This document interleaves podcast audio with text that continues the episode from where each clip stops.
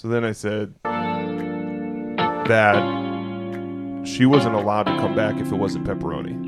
I, that makes sense. Yeah. I would be the same way. If it's not pepperoni, then it's not, well, it's not good enough. Because she initially put pineapple on it. Yeah, which is that, paganism. That's a sin. That is a sin. That's that's not the unforgivable one, but it might be in humanity's eyes. I think so. I think, guys, this is Some People's Kids. Youth pastors ordering pizza with other youth pastors. It's your man, Andrew. Yes. With his which brother, I, Ian. Which I think being able to order a pizza, like order pizza within like minutes, like have a, like Little Caesars or Pizzeria in Spokane or Pizza Pipeline on speed dial and be able to order fifteen pizzas in a matter of like minutes is a job requirement that I think all elder boards or hiring committees should test them on. one hundred percent, one hundred percent. Like test, like can you order, like how quick can you order fifteen pizzas? Go. And can you get them here ASAP? And here in the Northwest, can you remember four of them to be gluten gluten free? Exactly. Like if you forget gluten free, this job may not be the one. You shouldn't be ordering pizza if you're dairy free. Actually, Mod right. Pizza, shout out, not a sponsor. Not uh, a sponsor, but they have dairy free. They have dairy free cheese. That's what I'm t- one of my favorite places goats? to go to. I know it's like tapioca. Can goat's, which is root. Goat's cheese falls under dairy free, right? No, it doesn't it's, have the it's same. It's a different protein, but it's still dairy. Well, that's some. That just totally blows my mind. Speaking of goat cheese, Andrew, I have a very important question for you. Yes. Very important. Yes. Uh, let's. You know, it was my birthday recently. April. I was. I was like, I wonder how I can get him to freak out. It's April ninth. No, it, for sure I wasn't going to forget your birthday because I was like with you. Yeah. April ninth, right? Yeah, you were you were there. I was at your birthday dinner, and then this the reason why your voice sounds so good is because Jason Brownlee and I bought me a mic. Got you that mic, bro. Um, but no, I, so I was like I was like this elevator music out of nowhere. I know, the end of the song is so fun. Uh, but no, I my I, my question for you is this, because your birthday will eventually arrive, and you will go from Maybe. nineteen to fifty-five, and and I and I want to know what would be the worst present you could possibly get. The worst present I could possibly get, yeah, and I think if, this is going to offend people, and I'm kind of okay with it. You're you're probably afraid that it's going to offend people because people have given you this. Yes, gift. Oh, for sure. You know what the worst one for me is? What? A card without money in it. Dude. Just a blank I'm card? Just kidding. I, I know, like written, something written in it, that's great. Like your letter is a gift, which is great. I love it. But ever since I was little, when you get a card, right? When you're little, here's the thing. I feel like the cards with money in it is wasted on little kids. Yeah. Because they go and buy these toys. What are they going to do? What are they going to do? Pay their electric bill? They buy toys. No. And then it's like, okay, here's a toy that I'm going to lose or mom and dad are going to step on or is going to be used as leverage against me for discipline. And all of a sudden, I'm out of that toy that I just spent fifteen dollars on. You know how many stuffies on? I have in my house? You know how many stuffies? And then they go because out of, and they buy more stuffies? Yeah, yeah, so my struggle is, ever since I was a little kid, I'd open up a card, there's five dollars, ten dollars, twenty dollars. You got, oh, once you hit like seventeen, eighteen, your grandparents are going, oh, I have fifty bucks, you know, whatever. And it's like, I know, I don't know if I ever got a fifty dollar one, but I know friends who got like two hundred, three hundred bucks on their birthday. Yeah. And then it's once you like turn eighteen or older, maybe twenty-one or older, when you actually need that money for like gas or for bills or food or whatever, they go, ah, no, here's a card. Love you so much. What the? Oh, now's the time I need this. Yes. Like that, that thirty dollars could now, now I will say this, like there are, I, I, I do get cards with money in it, and that's a great gift. And I do appreciate people's just give them one dollar bills, people. That's just I can one, work with that one dollar bill. I can work with that, but it's like to me, hey, listen, socks. I could take socks. Love socks. Love getting socks. Underwear. I honestly love, love socks. I love socks getting that like stuff because it's like just I don't hit different this I don't time. have to buy that. Yeah. But then it's a card, like especially now if you if you put a heartfelt card like my. I have family members that send send heartfelt cards, but don't put money in it. I'm like, that's worth yeah. more than gold to me. Like what you said was yeah. great. But if it's like a card that says, happy birthday, signed Ian, dude, put put fifty cents in that thing. Like make me opening up and make get a paper cut something. worth it. Like yeah. No, I I I see. If I'm, you sent I'm a, me a card without money in it, I really appreciate you doing that, and I love you so much. Thank you. I, I can't say my grandparents because they've all passed away, so it's like, who's done that? People are going to think about it. They're like, hey, I did that to you, man. Were you mad? No, yeah, I wasn't mad. I was, yeah, mad. I was mad. I was mad, bro. I was, I was mad. mad. I was, uh, no cap. I'm. Um, Listen, but but for people real, might go. Real, but people might God, go. Andrew, you're the cheapest person I know. You don't put money in the card. Yeah, I don't send cards. I don't send birthday cards because I know how I feel about that. Exactly. I don't need that. No, you know, I actually like getting those cards, I, but only because I just like getting mail. I've always liked getting mail. You're that and kid. I'm that, a gift guy now. That's I, why you love Amazon. I love I love getting gifts, yeah. and I I was like. So wait, wait, you're a gift a guy, card, meaning you love getting gifts, not necessarily and, giving gifts. Well, I love giving gifts. So that's one of my favorite parts is also giving gifts. So yeah. I like, but this is, you know, the worst gift I ever gave huh. was I gave my dad when I was in high school a gas card for, for Christmas. Yeah. Like, Merry Christmas. Here's the money that you're probably going to give back to me so I yes. can fill my truck. Yes. And my dad literally looked at it and was like, here. And I was like, no, it's just like saying thank What's you. What's the worst gift I ever gave I, somebody? I, and I just remember that to this day. Like, oh, I know the worst gift I ever gave somebody. I used this in a sermon illustration once. Oh, yeah? You want to hear it? Yeah, of course I want to hear this. Worst gift, and I gave it to my wife. She's pregnant with our first, Asa. And we had we were just married. And so she was Mother's Day, right? She was pregnant. She hadn't had Asa yet, but it was Mother's Day. We hadn't even celebrated a year yet. We got married in July of two thousand fourteen, found out we were pregnant in September of two thousand fourteen, had Asa in June of two thousand fifteen. So Mother's Day, you know, you celebrate. You're like, you're pregnant. We celebrate that, right? Yeah, yeah, yeah. So I get her. You're supposed to celebrate that. Yeah. I get her for Mother's Day a set of Chicago cutlery knife knives. I get her a knife set. You would have looked, you would have thought my wife was gonna like murder me. I thought you were gonna say like a yoga ball. No, I got her a knife set. Now here's why that's the worst gift ever. Because I'm like, I'm, I think a knife set's pretty fire. My wife hates cooking. Oh well, she does not like cooking. You bought at yourself. All. I bought them for you myself, and I still love those set. Things. But I'm telling you, she looked at me like, "Do you think I'm like in my nineties? Like, what is up with this?" I'm like, "Babe, we've talked about getting in the kitchen cooking."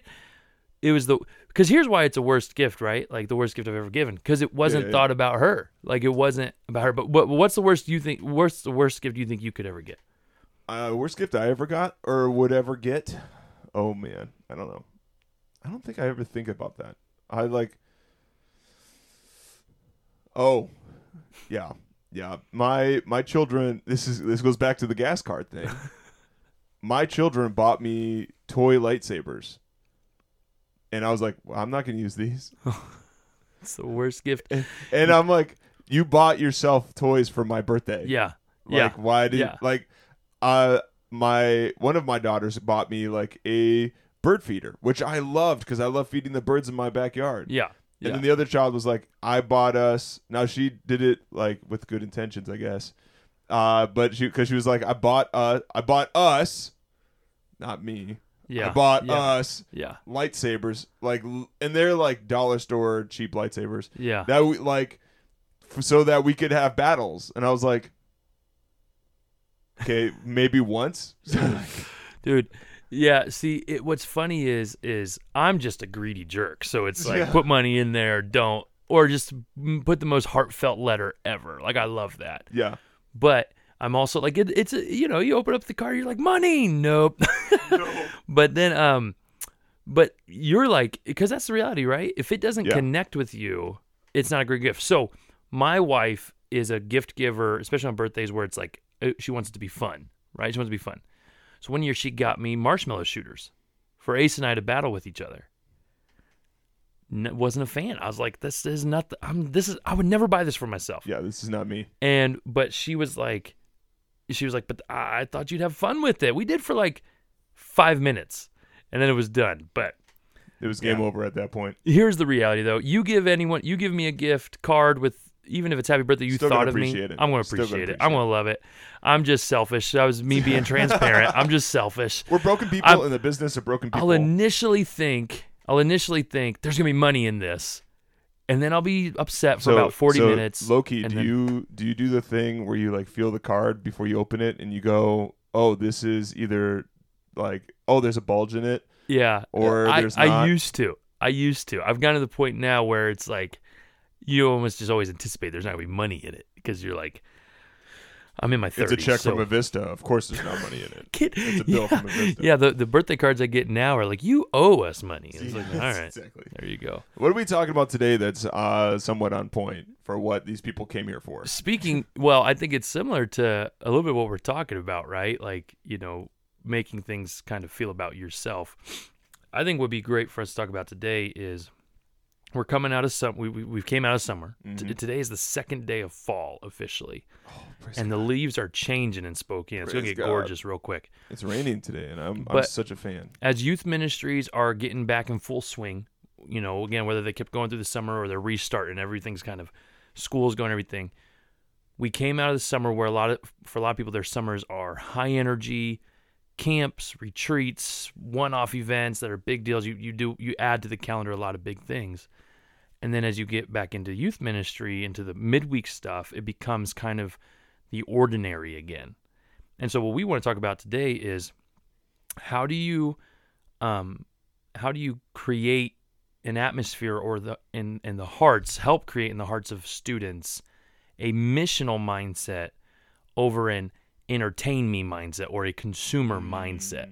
How do you go from, um, hey, this is a lot of fun to this will still be fun. We're going to have fun, no doubt about it. Yeah. But also there's a mission that's tr- we're trying to accomplish here, and we want you to be a part of it.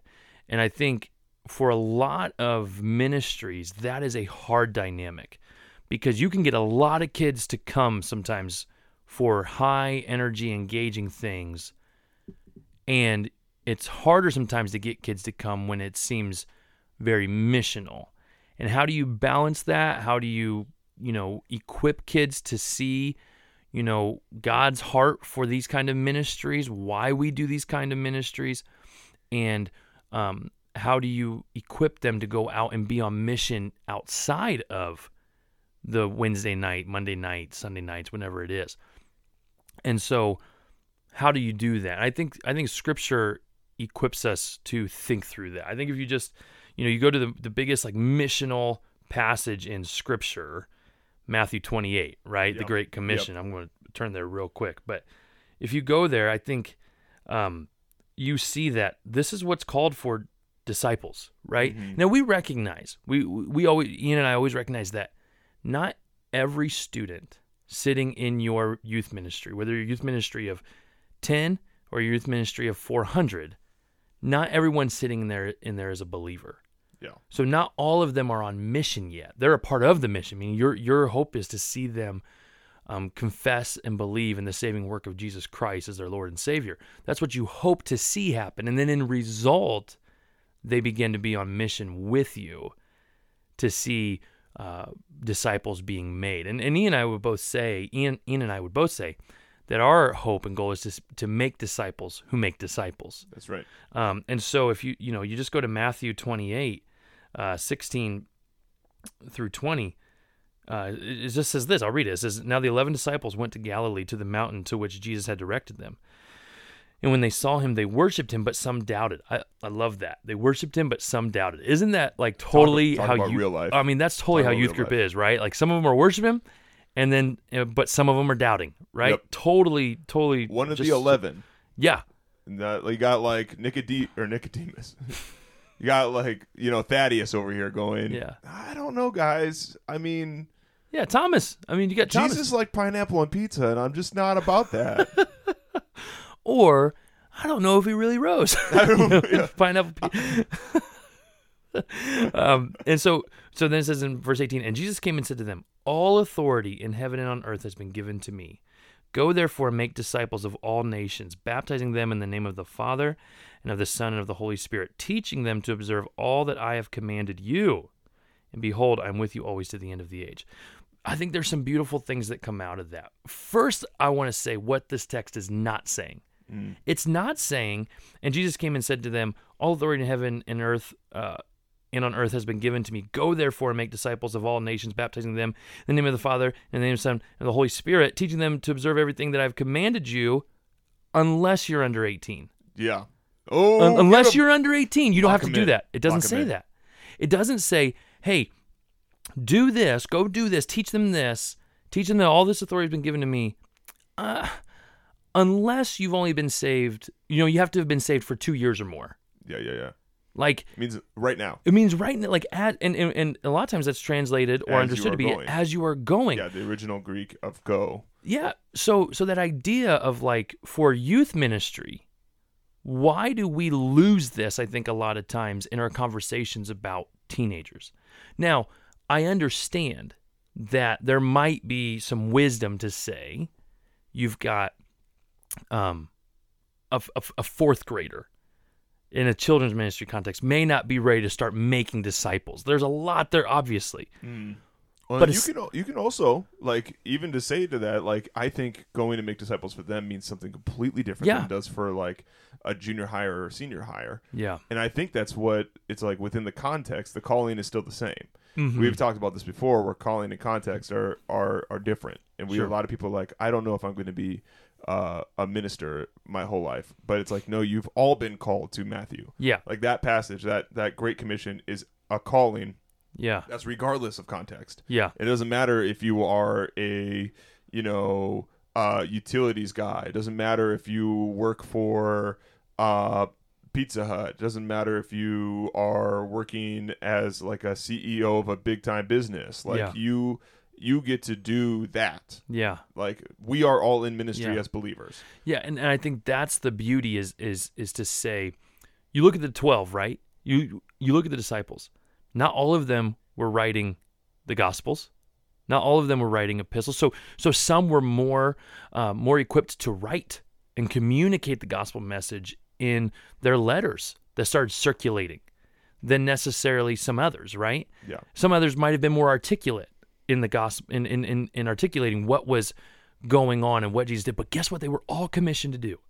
Go make disciples. Yep. Go to all the nations and make disciples. And I love that idea of, I remember a conversation I had once where someone goes, well, that's just not my gift. I go, well, again, it doesn't say, unless this is your gift. Yeah. It's if this isn't your gift, go do something else. No, this is, yeah, you might need to learn how to do this. I had such a really cool conversation with, we went to service crew at Camp Spaulding, and I had a, a, one, a student who's now a leader, and she was like, I'm just not very extroverted. I'm like, then use, like, I know you. You like having your people, and you love investing in those people. So show up. Yeah. And I'm going to give you a mission, like two, th- two, three people that I know you're already connected with, and your goal is to just absolutely, like, doggedly pour into those people.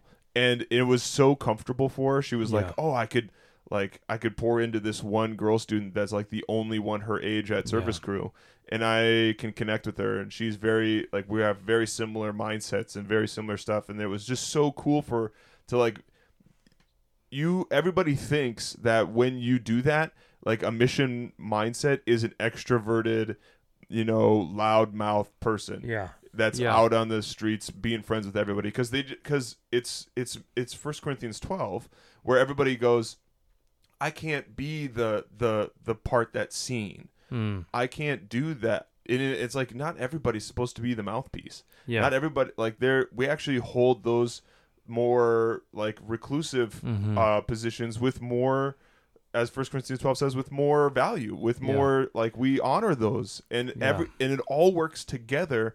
And a lot of us use that as an excuse, though, to go, I don't, I, I'm not going to do that. Yeah. Well, uh, and and again, there, there there's no, um, what's the word, caveat. There, there, there's nothing to get you out of this when you say you're a believer of Jesus Christ, because you look at what happens in Acts, where the the the uh, apostles are going, well, wait, we're trying to teach God's word, but there's also this serving that needs to happen. Are we to? And I think sometimes we hear that as like, well, that's below us. We're supposed to stop pre- teaching God's word to do this. Mm-hmm. No, I think they think it so highly that they're like, we need to put people in place who can effectively serve these people, because we recognize we also need to be doing this, and we're not doing either one well. Yeah. And so that's the beauty of being on mission and making disciples is, yeah, you might be making disciples while you're serving together. You might be making disciples. I remember one time we were doing a, a work day at our church, and this kid from our neighborhood, um, he, you know, he he he had some m- medical backgrounds and stuff that that caused it kind of hard sometimes for people to. You you were never going to sit down to a Bible study with this kid. And there was one dad there whose son connected with this kid a lot. And we had to hang drywall. We were mudding for about four or five hours straight. He taught this kid how to drywall and mud. And it wasn't good. I mean, it was a mess. It was everywhere. Yeah. But he taught him. And guess what happened out of that? Those two kids became great friends. That dad made sure that that kid was at youth group every night. He lived down in the valley. He'd go pick him up for youth group, pick him up for church, bring him here, bring him for family meals that our church would have. Mm-hmm. And guess what he was doing? He was making a disciple. And guess what his son saw? His son saw his dad being on mission. We'll get into some of that later as well. But again, it, this isn't... Well, it's because it's everybody's overcomplicating it. Yeah. That's what I'm telling my students right now. Right. You are overcomplicating what it means to be on mission. Yeah. Like, literally, it could, like, go to the fourth grader. Fourth grader, like, you know what it's like to not have any friends when yeah. you feel like you've been left out. So then how do you go on mission to show Jesus to the world? You include people in your play. With talking to the junior hire. You know what it's like to, like, we, the whole, it goes back to, we all know what, what we need, what it felt like to be saved. We know what we needed to be saved from. Yeah. So to be on mission is to go out and show Jesus to all these people. So go out and, like, for, for junior hires, like, go and don't pick on the person everybody's picking on. Right. Be somebody who's, like, reversing that crazy cycle and give them love and give them respect. Yeah. Give them, like, be that person who can be friends to all people. And or even pour into your friends and be the person who's not going to talk bad about mm-hmm. other people's behind other people's backs. And going into senior high, like being the I've told some of my students, like, what do you have? Like, do what you can with what you have. Yeah. So if, like, I've got a kid who who loves driving like I do, and I was like, you can literally just pick kids up for Wednesday morning Bible study. Mm-hmm. And and that's what they do. He's like, yeah. I'm a taxi driver and I love it. And yeah. Because that's what he can do, and that's what he's been given, and he's like, and it's a gift that I have that I can share with other people. How many grown-ups are not catching on to that thing? Well, and and, and I love what you said too. Is is, is he, he picks them up to bring them to Bible study, and I think that's the other part of the commission is there's not only the relational aspect. I think as you are going, there is some relational aspect to that, right? Mm-hmm. Um, there's a lot of relational aspect to it. But there's also a content in which you are presenting in your discipleship. Discipleship isn't just, um, being on mission isn't just building good, healthy relationships with people, though that's important and crucial. It's also you have a content and a message you're giving, which is why he says, all authority in heaven and on earth has been given to me. Go therefore and make disciples of all nations, baptizing them in the name of the Father and of the Son and of the Holy Spirit, teaching them to observe all that I have commanded you. So what Jesus gave to the apostles, the apostles were to give to those he's, they're making disciples of. Mm-hmm. Well, the beauty is we have God's word. That's we have what the, apostle, the apostles have written down and recorded of what Jesus Christ did in the Gospels, and then also the the the, the result of that that Paul shows us in his writings as well, and in, that, in in the rest of the New Testament and the Old Testament as well. So the content of your discipleship is God's word. Yeah. Like, that's the content. Now, back to the guy who was with the kid that you'll never really sit down to Bible studies with. He's seeing that message in relationship with that man and in his family.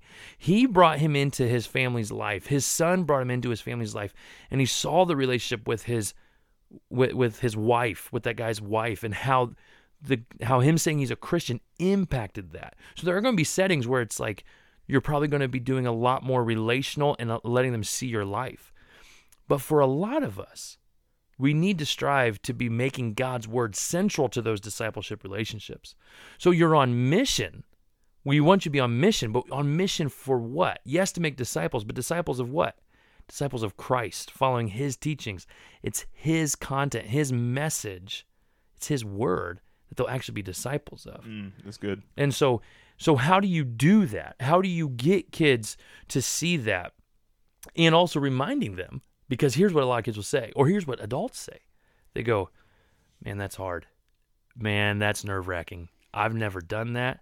I've never seen that. They're overcomplicating it. Well, and they're forgetting this key thing that's said at the end. They say, and behold, I am with you always to the oh, end of the age. Strike them. Strike them. Like, that's what we forget. Get them, Andrew. Is, is that, that we have his spirit. His Spirit has been given to us to counsel us, to guide us, to convict us, to remind us. We think we need to be the ones that are doing it when mm-hmm. it's actually God using us. We, it's everybody thinks we need to, like, God's been teaching me a lot of a lot of this. We think we need to be like, we want God to trust us to get the job done. Yeah. When that's incorrect. That's that's bad theology. Yeah. Like that's human my strength. Where where actually it's God wants to trust us to trust him yeah. to get the job done. Yeah. And all we have to do is act when he says to act. And and to and it won't be uncomfortable. Like yeah. it's it might be uncomfortable because depending well, on the situation. Well, it's going to be uncomfortable. Yeah. But you have to It, he's gonna. He's not gonna give you something that you don't have the strength to do. Yeah. He's going to give you, and it, and actually, he's gonna give you something that you probably don't have the strength for, but actually is in your strengths. And but you have to rely on God to get it yeah. done, because he says, "I am." Don't be afraid. I am with you always, even to the mm-hmm. end of the age. And it is by his work that you yeah. get. Yeah. But that you do the work that he's called you to do. His strength. Well, and, and Christ is glorified, as Paul says, in what? In our weakness. So in times yeah. where you feel like you don't know the right words, you don't know what to say, you thought maybe you you botched this or you might lose friendships over this, well, the reality is Christ will be glorified more within those hard times when you're pressing into him. And so I think that's where a lot of people forget is he's with you to the end of the age, and he's shown that through the receiving of the Spirit.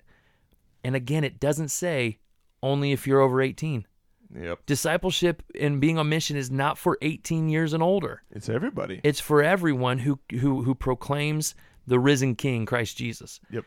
And I think that's what I, I when I'm thinking about being on mission, and again, like I, I just want to clarify, like I don't, my ministry doesn't do this perfectly. I don't know if we'd say we do it super well. I think we're striving for it. I think we're look we're starting to see some of it happen. Um, we we're starting to see, and we'll talk about how that kind of how we're starting to see it. But I think it starts a lot of times in your discipleship relationships, both you being discipled and and you making disciples. What's your what's your relationship with your students centered on? Is there a is there a healthy balance of a lot of fun when we're together and also striving to get into God's Word together? There's a lot of really great tools out there that can help you. Um, Dave Helms' one-to-one Bible reading, sh- short little book, will teach you how to take someone through a passage of Scripture one-to-one, though that might be really intimidating. Maybe you go, I've never seen this exemplified. How am I supposed to encourage someone else to do it? Well, go find someone. Yeah. Go go go to a pastor, go to an elder, go to a, a person in the church and go, hey, can you walk me through some some Scripture? My Our senior pastor at Christ the Redeemer Church um, does something called... Um, M squared, which is ministry multiplied or ministers multiplied. I can't, but anyway, it's called M squared. And uh, he walks people through the book of Mark, teaching them how to see Christ's identity, mission, and calling in the book of Mark, equipping them then when they go out to make disciples, they have a book of the Bible they feel comfortable taking mm. someone through. That's cool. And then what happens is now you're handing that off to that person. And then they're hopefully in return handing it off to someone else, and then now you're equipping people to work through God's Word with other people. So how do you do this with your students then? So yeah. How, how do you, like, how are you right now walking students? Because it feels like we can both equip, equip what we've already said for the last twenty minutes to not only adults, but also to students, also to, to you know, fourth and fifth graders. But let's, yeah. how do we actually walk that out, and how do you do that, like, yeah. in your Yeah. Progr- programmatically yeah. in your youth ministry? Yeah, so two two ways, right? Um, one is... I like how you asked right, like I know. I do it two ways, right? Like, right, right. Amen. Okay, done. Can I Moving on. Amen from Next the crowd? Segment. Yeah, Next amen. Question. Amen, brother. Uh, yeah, right is probably my, like... Your go-to. My go-to. You're like, or... or you know what I'm saying? Like when I feel like I'm confused with what I'm saying, or I go, you, you know what I'm saying? It's just the pause, like while you're loading. Yeah. You're just like, right? It's like, am Give I really confusing my... this person? Yeah. It's just like, there should be like that uh, beach ball of death on the Mac, oh, yeah, where it's yeah, like yeah. right next to me. It's like, I don't think Andrew even knows where he's going. Um, so I think there's two ways uh, that I think this can be accomplished. And one is in the larger group setting, and one is the one-on-one. Yeah. So the larger group setting, I think it has to be clear that your ministry both the, the large church and the youth group, which is all falls together, in my opinion, is centered on God's word. That your the pinnacle of your teaching time, of, of your time together, the climax of your youth ministry time is the teaching of God's word. And it has to be, and, and I always encourage it being gospel-centered, which can mean a multitude of things, but a lot of times for us that's evangelistic because we a lot of times have kids coming from um, the na- the local neighborhood and stuff who aren't Christians, not as much as it used to be, but we always try to keep it evangelistic. But with that being said, the tone is, or the expectation should be seen as, we're going to get into God's word. Mm. And so we're doing that at the large group setting. We're and, and our church is wired that way. We will preach Christ and Him crucified from God's word. And we do that in youth ministry. And then that carries over into um, the one-on-one times. I try to spend a lot of one-on-one times with some of my senior high guys. And I have other senior uh, high leaders that do it as well, and same same at the junior high level. And when I meet with them, it's going to be centered on God's word. Now, it's not always like we're going through Exodus together. What it might be sometimes is I use um, a little book called Christian Beliefs by Wayne Grudem. It goes through like twenty different beliefs uh, that Christians believe. And you, you may not agree with all of it, but it's yeah. a helpful little book. But I walk through that, and then we're going into God's word to see how that's coming out. So it's still centered on God's word. We're just using a third party to help us navigate some of these things. I use other thing, other little tools, um, one called the Gospel Center Life for Teenagers that walks through everyday life the teenagers face and how the gospel plays into that. And so what I want to do is I want to take what happens at the large group setting and bring it down to the, to the one-on-one time. Mm. The large group setting, it leads to us getting into God's word. We have a fun game, we have some worship time, and then we get into God's word, and then we talk about it in our small groups together. Well, when I get together with someone, it's like, hey, you go get coffee or go get a burger, and then we sit down, and it's like, how you doing, man? Tell me about your life. What's going on? Oh, this, this, and this. How's how's relationship with mom and dad? Hey, you know, you went to dad's this weekend. How was it? Boom, talk about that. It's like, okay, great. Hey, when we talk about that, we need to pray about it. We need to navigate it. And then we go, hey, let's jump into Mark chapter five. Pick up where we left last off last week and start working through it together. Mm. And uh, uh, so I think some people, their initial um, thought is, is that's cold. Like, like they're, it's not relationally warm. Sometimes it feels like, like a little bit more institutional than, yeah. But I think what happens is here, here here's what happens when that, when, when, when you meet with someone, this is my opinion. When you meet with someone all the time, a, a kid once a week, twice a month or whatever, and it's always centered on what's what you need to talk, what that person needs to talk about, which is good and healthy. Yeah. But when it's always centered on that, what happens is they start to think my discipleship is about me. But when you say, hey, we're going to center this on God's word, and we're going to let God's word speak into your parents' divorce, God's word speak into your tensions at school, God's word speak into your homework life and lack thereof, God's word speak into your sister relationship, what it then says is my discipleship, me being a disciple, is centered on God and his teachings, and that impacts every part of my life. Mm. And when I think when you see that, when a kid starts seeing that, the light bulb goes on and goes, my life is about glorifying God. My life is about knowing him more and and and seeing him in these relationships. And I, re- I remember a time I was discipling a student, and we used to just read books, stuff, and then we got into God's word. We started going through Mark together. And at first it was, it felt a little mechanical. And then it started, it started clicking. And you started seeing him talk about his relationship with his sister that was really hard for him. And they were very, they're very different. And you started seeing his need to be gracious to her and kind to her and ask for forgiveness at times because of seeing who Christ was out of the Gospel of Mark. And it just made our time even more rich. Do you mean to tell me that his word doesn't come back void? That's what I'm trying to tell you. It's what I'm trying to do in, in, in way more words than that. I was horrible when they said five hundred words only in like an essay or something. But that's exactly it. The, yeah. w- what we say as C T R, Christ the Redeemer Church, is we say God's work, God's word does the work. Mm, that's good. Like God's word does the work. So yes, you will have times where you need to give advice, you need to give wisdom, and you hope it's godly. But if you're going to get together for an hour over coffee, I encourage you to try to start practicing getting into God's word with, with your students. Yep. You will find it beautiful. And then you get students who get opportunities like at our uh, Impact Week to actually teach God's word to their to their peers. And when they start to get how to work through God's word and exposit it a little bit and and and, and get some exegetical tools, you're like, that person is learning to teach the authority of Christ to others. And it yeah. just, it, it does something for it. It, it gives you, um, it, it, it, it, it's glorifying to God. And, and, and I think it's a beautiful thing. So I think a lot of it has to do with what's your youth ministry night like? Is the pinnacle games? And I still think you need to do games well and have a lot of fun. Is the pinnacle the, the, the music timing that everyone looks and goes, that's what they're best at. Yeah. That's, that's the focal point of this ministry. Or do they look at it and go, the focal point's God's word. It's the authority of Christ.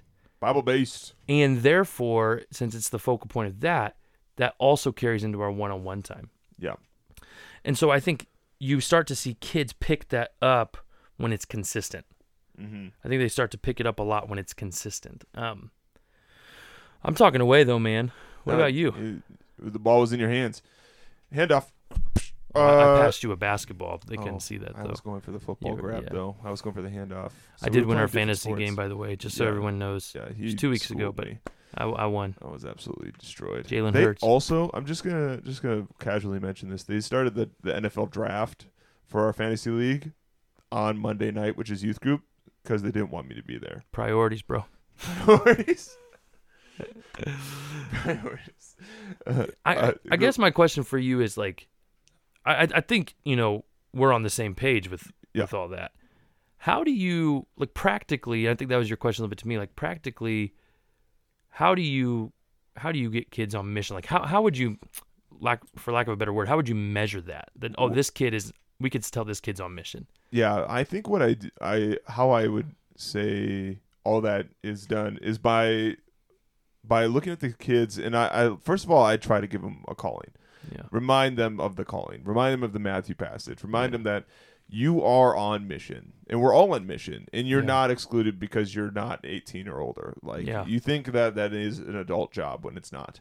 Yeah, it's it's a job that everybody's called to do. So, and then I then break it down and go. The reason it's you're you're overcomplicating it because you like to do that. We overcomplicate that as a culture. We it needs more steps than it needs to. When it's honestly it's a uh, It's you've been given gifts and use those gifts for God's glory. And a lot of this is like they things we'd like to do is that I go to a school and I like we used to do this back in the day was I'd show up at a high school or junior high. I'd bring a bunch of French fries and I'd sit down and I'd be like inviting because I'd be eating lunch with these kids and their friends, and then they're like, oh, there's the youth pastor, I'll know him when I go to youth group. But we don't get to do that these days. This is not only because security for schools are much higher because mm. of school shootings, but also because of um COVID restrictions. We just haven't less less people go into schools. mm. So I have to now tell these students that you are the ones that are going into the schools, and I am not necessarily allowed to go in them. mm. So I can create events that you can come to, but guess how you get your friends there?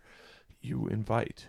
mm. And yeah. so do you want your friends to come to know Christ? That's yeah. that's the that's the major key. Like, we're not a club. We're here for three reasons. Mm-hmm. Jesus, Jesus, Jesus. We want to know Jesus. We want to grow in relationship with Jesus, and we want to show Jesus so that that's the mission right that's there. The mission yeah. because as you go and show, those kids will want to know, and then they'll grow and they'll show so that they yeah. come to know yeah. it. The whole point of the No Grow Show saying is a perpetuating system. It's a reverse crazy cycle, mm. essentially, uh, um, from love and respect. There's there's the crazy cycle of I don't feel loved, I don't feel respected.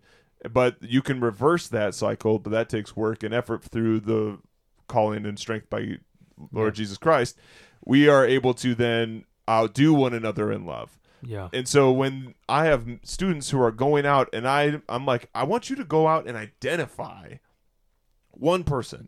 And we'll do this at youth group. We did this a, a little while ago where I we did a prayer part during the sermon where I was like, all right, we're all going to pray.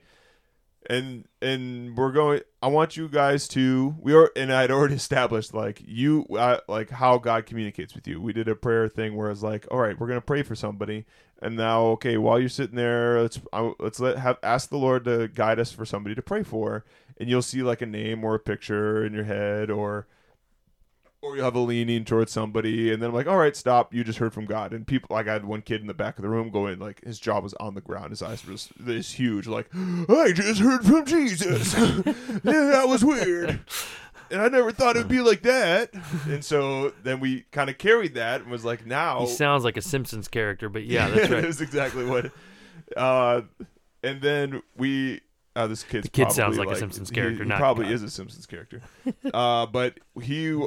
But then the next, a few weeks later, we talked about like, or we already know, we already established that God communicates to us. Let's now go out into the world and look mm. like how, what's one person that I can just go show Jesus to? Because we're talking about how do I practically go do this? Because we were already, mm. the whole, we've been on a series talking about practical faith. And, and the whole point is everybody's overthinking everything. Mm-hmm. Stop. Yeah. Let God use you to be able to do the thing that God has called you to do. He's already put, as Scripture says, he's put good works in front of you so that you can walk into them. You just need to have your eyes open so for that when the moment comes, you can do the thing. Right, right, right. So it's, I guess it's like to to how do I practically set up my kids for success? Yeah. It's to give them reasonable expectations for mission. It's yeah. it's to go, you're overthinking this, A. B, you're not excluded from this, and C, you can do this. Yeah. And so it's not, it's it's like I sat down with a kid recently, and we talked about like, he's like, I don't know what to do with my future. I don't know what to do in school. And I love these conversations because yeah. it always leads back to like spiritual giftings and, and leanings. And so it's like, what do you like to do? Well, I mm. like music. All right, cool. Then uh, what do you feel like God has called you to do? Oh, I don't know. I just like, I like music. I like worshiping. I like, all right, then that like is not like that's something you can use for God's glory and his kingdom. We're trying to find your position in the First Corinthians twelve church. Yeah. And so that's where you can serve is like go serve in sound tech so you can learn the sound tech side of it. Mm. Then you can also serve in worship arts to, to do the worship thing. Yeah. Uh, we're looking at how well-rounded this is. You also like to encourage the believers using your music, so have that as an like when you're hanging out with your friends, you can just play music with them. Yeah. But you know, don't be that Chad who brings a guitar and plays his own music by himself every single time. Yeah. But like if if you're just like, hey, I want to go up on like start like bring your friends and go, hey, I want to go worship on Mount Spokane later this week. Does anybody want to come? Uh, like and you lead it. Like, that's not that hard to put together. Yeah. And then everybody invites their friends, and you're going to end up inviting friends yeah. that are your friends that aren't believers. Yeah. And you're just like, hey, this might be weird for you, yeah. but I'd love for you to come if you just want to experience this. And, like, that is super huge. Well, I, I think what's cool is, is is there's two things happening. Like, you're saying kind of two things. We've been saying kind of two things here. One is there is the proactive um, making the disciples, sitting down, teaching God's word. That's a form of being on mission. Another form of being on mission is what Christ said he came to do, which is to serve, right? Yeah. He came to serve. And so you have that servant's heart that's on mission as well, right? Yeah, yeah. Uh, and I think one of the ways you build that into a kid's life is giving them outlets and opportunities to serve. If most of your events, in, in in my first five years, I'd say I really struggled with this. It was something that kept, every year I was putting my calendar together, it was like, where's the serving time? Where's the time to serve? And so we started doing mission trips where it's like, we're going to go to like domestic mission trips. We're going to go to Chicago and we're going to serve. Well, then COVID said, no, you're not. And so we we created what we call Impact Week, is where we do a missions trip in the West Central neighborhood where our church is located. Mm. And what's been crazy, man, is we have seen, this is the second year we did it this past summer, and we saw the kids pick up the the idea that we're here to be on mission, both proclaiming the gospel. There's some relational mission serving serving time, and then also in our humble serving, which is going through West Central, picking up trash. We're we're going to do both those kind of things, and the kids within like day two picked up. That's what we're about. We're about serving and proclaiming the gospel. The first year it took about day three or four for them to finally see that's what we're about. And what happened is we then kicked off our school year for, with the back-to-school barbecue. And the kids had built this community based on mission, that you saw them come to each other, but then also bring in new people. So incoming sixth graders, sixth graders, new high school students, new families, they brought them in. Sometimes they needed encouraged. Like, hey, some of those kids are sitting by themselves. You want to try to, they'd be like, yeah, I'm on it. And they'd bring them in, and they want, like, a couple of people that, that uh, were there are from completely different religious backgrounds, confessing different mm-hmm. religious backgrounds, right? And they wanted to be there because they felt so loved and welcomed by our youth students at this family camp they were at before. And they were like, well, we want to come to your youth group now, because they felt so loved and welcome, welcomed, because those kids have had an opportunity now to be on mission with each other practically. It's almost as if, like, the Word of God is... is encouraging, loving, inviting. Like that's that's like how it's supposed. They will know you by our, your love. By your love, yeah. And like they won't know you by your angry Facebook posts or how you retweet. Well, they might know you by that, but that doesn't mean that, doesn't that they, mean they, they want to be around you. Exactly. But that's that's literally like that's. It, it, there was a um, I think it was a book called uh, Jesus Loves You, This I Know, or it was uh, Jesus Loves Porn Stars, but it was by Craig Gross, and it's a it was a great book about yeah, yeah, yeah. um Triple X Church, yeah, Triple X Church, and and the guy talked about how he, he him and his organization went to a gay pride parade, mm-hmm. and uh, at the gay pride parade they were just handing out water and telling everybody, hey, Jesus loves you. You right. know, they're not right. edifying their position; they're just loving. Because I think a lot of us think there's a difference between, or don't think there's a difference between love and, uh, and acceptance. Like we, there's yeah. I I love you. Yeah. It doesn't mean I agree with you. Yeah. And I think there's we need to make a distinguishing factor there. And this is what that that organization is doing. Is like it's hot out here. There, it's like the middle of the summer. It's like one hundred degrees outside. Here's some water. Like, yeah. let me love you in the name of Jesus. And then there was a big old truck that pulled up and said, and the guy never got out of his A C, you know, uh, in his truck, and it's just a big sign in the back that said, y'all going to hell. Yeah. And and there was this, uh, the, Craig talks about how there was this uh, lesbian couple sitting there, and at the end of the parade, they were like, I like your Jesus. I don't yeah. like their Jesus. That yeah. guy's Jesus. And it's like, yeah. well, they're the same Jesus. Like, but there's two different ways of communicating what's going on here. Yeah. Like, I love you, and he loves you so much that he wanted to die for you. Yeah. And that he, like, my job isn't to pull the weeds or the rocks out of your life. Yeah. I got a log in my own eye. Right. And I, and all I got to, all I can tell you is that I'm broken, but I know somebody who can repair me. Yeah. I know somebody who can put me together. I know somebody who yeah. can carry me through the hard times and all the brokenness we've all shared. And I've got my own sin I got to deal with. Yeah. And that's what I'm trying to tell you is that, right. like, as refreshing as this water could be to my soul, to me physically, I know a living water, to, to go back to the story of the woman at the well, that will never, that will quench your thirst of yeah. life. Though what yeah. you've been seeking and trying to fill yourself with, I know what this is. And that's what I'm telling my students to go do. Go out to Taco Bell and tell your friends while you're working, like, hey, how can I be praying for you? You just look like you're having a hard time. Yeah.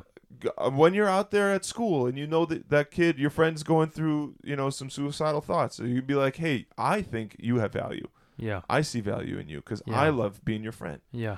And like being that person that's just different, like just just the mere fact that you're just not swearing like everybody else yeah. will be noticed. Right. one hundred percent right. guaranteed. Well, and, and I think what what we're what we're getting at here is, This is a this is a heart motive. This is a this is a I've been saved by the gracious Redeemer through his life, death, and resurrection. And I want you to know this. I want you to not only know it, I want you to feel it. I want you to know like like sometimes that the age old phrase of like um give them Jesus and sometimes use words yeah. is it, is a little contradicting to what is taught here. Yeah, yeah, yeah. And and but I, I get what they're trying to say. I think it's a both and. Your words have got your people know words have meaning, mm-hmm. so your words have to be able to accomplish what Matthew twenty-eight is saying, and your actions have to back up and your, your words. Actions have to follow that, right? And th- that that's what the book of James is all about, right? Yep, like your yep. faith and your actions marrying together to reveal Christ. And so, um, I think what we're getting at is what's the one of the best ways you can make disciples who are striving to make disciples is giving them opportunities to learn how to serve in the name of Christ and proclaim the name of Christ while you're observing. And this is to parents too. Mm-hmm. Like parents, if if you, we, I think Ian and I would both agree. Kids are watching you. That that parents are the primary disciple makers. Yeah, yep. You have the most influence. It, it still shows today. Doesn't matter with social media.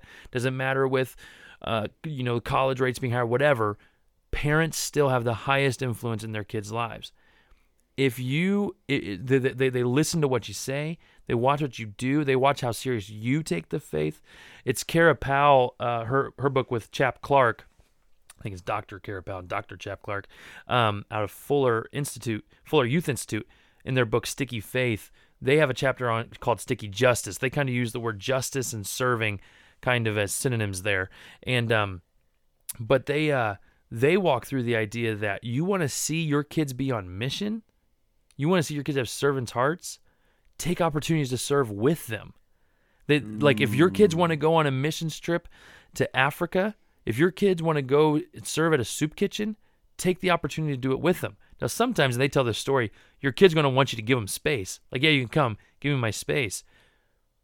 But go, watch them, observe them, watch what they're learning, watch how they're learning to communicate the gospel messages. Watch them learn how to serve, even like even though it's one hundred ten degrees outside and we're picking up trash.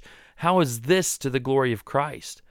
Walk through that with them, and sometimes you're just listening to them. Sometimes you're just observing them, but they're also observing you and seeing, my parents take this serious.